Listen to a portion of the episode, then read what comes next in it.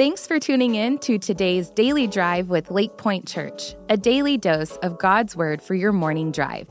When the Word, not the world, becomes the majority of your week, your life will start to change.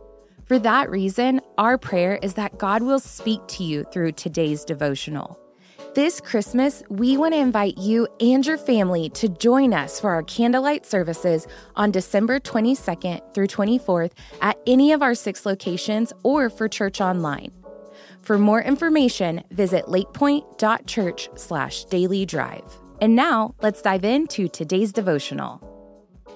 Hey, welcome to the Daily Drive podcast. My name is Mike Bro and honored to spend a few minutes with you today. So thanks for tuning in.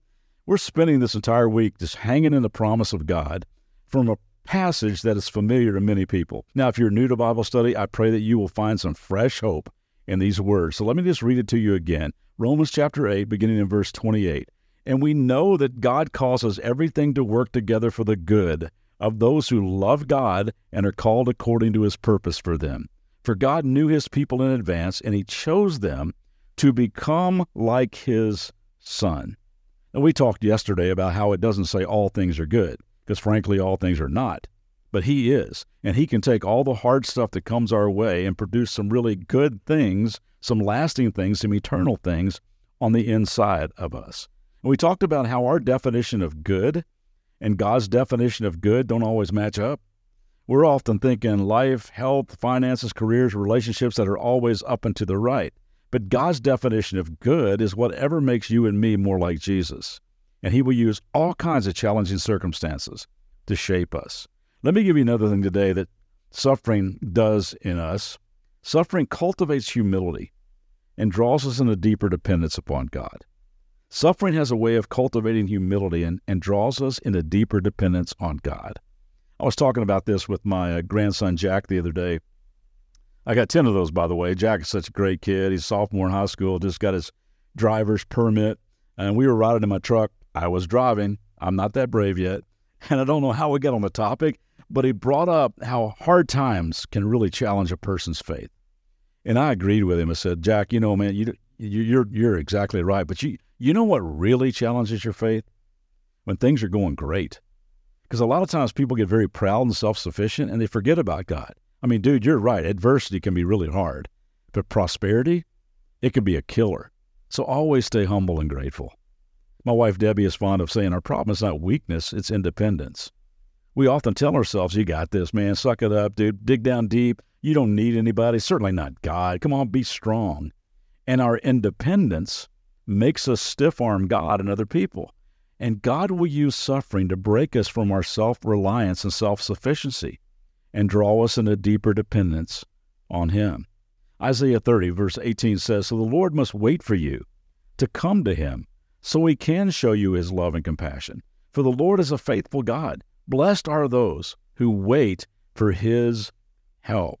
Did you catch that? He really does want to help, but He will never force Himself on you and me. He's just waiting for us to be humble enough to come to Him so that He can show us his love, compassion, and power. I love what Ann Voskamp writes. She says, God's promises never claim that we won't be afflicted. He promises we will never be evicted from his presence. There's another thing I'm learning as well that suffering has a way of exposing God's substitutes in our lives. It has a way of uncovering idols, pretenders, false little g gods. Listen to Romans 8:28 again. And we know that God causes everything to work together for the good of those who love God and are called according to his purpose for them. He acts on behalf of those who love him and who want his purposes to be done in their life. Now, this doesn't mean that God is callous toward unbelievers. I mean, not in the least. He actively pursues everybody on the planet with relentless love. But if you keep running to other little g gods, if you love other little g gods, if your purpose is wrapped up in chasing after other so called gods, you won't see the good the real God is doing because you're living as if He doesn't exist. The question is when everything falls apart, who are you going to run to? Who are you going to hold on to? What will sustain you through it all?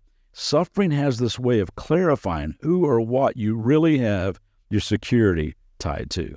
Proverbs 18, verse 10 and 11 says, The name of the Lord is a strong fortress. The godly run to him and are safe. The rich think of their wealth as a strong defense. They imagine it to be a high wall of safety. You see, we, we can build our own imaginary walls to hide behind. We can run to our money, our stuff, our jobs, our reputation, our, our athletic or artistic abilities, or, or our intellect, thinking that those things, that's our high wall of safety. But when life starts pounding on that wall, and man, it will, it crumbles in a hurry. And it's a good day when God uses suffering to tear down all those false walls of security and to topple our idols and say to us, Come on, run to me. I'm a strong fortress. No matter what happens, you'll be safe with me. In fact, many of us have seen how suffering can also be a wake up call that leads us back to Christ. It just can. C.S. Lewis famously said, God whispers in our pleasures, but he shouts in our pain. Pain is his megaphone to rouse a deaf world. Jim Hartel, a guy who suffers from ALS, put it like this Suffering is the icy cold splash that wakes us up from the complacency of this life. When we get too comfortable, we don't see God's strength and purpose. You know, I'm guessing there are a bunch of us who would say it was through a season of loss in our life that we were drawn back to God into a relationship with Jesus. I, I talked to a guy recently after a church service who had been going through a really painful, totally unwanted divorce. And he said, Bro, this is the worst thing, worst thing I've ever been through in my life. But through all this brokenness, I found my way back to God.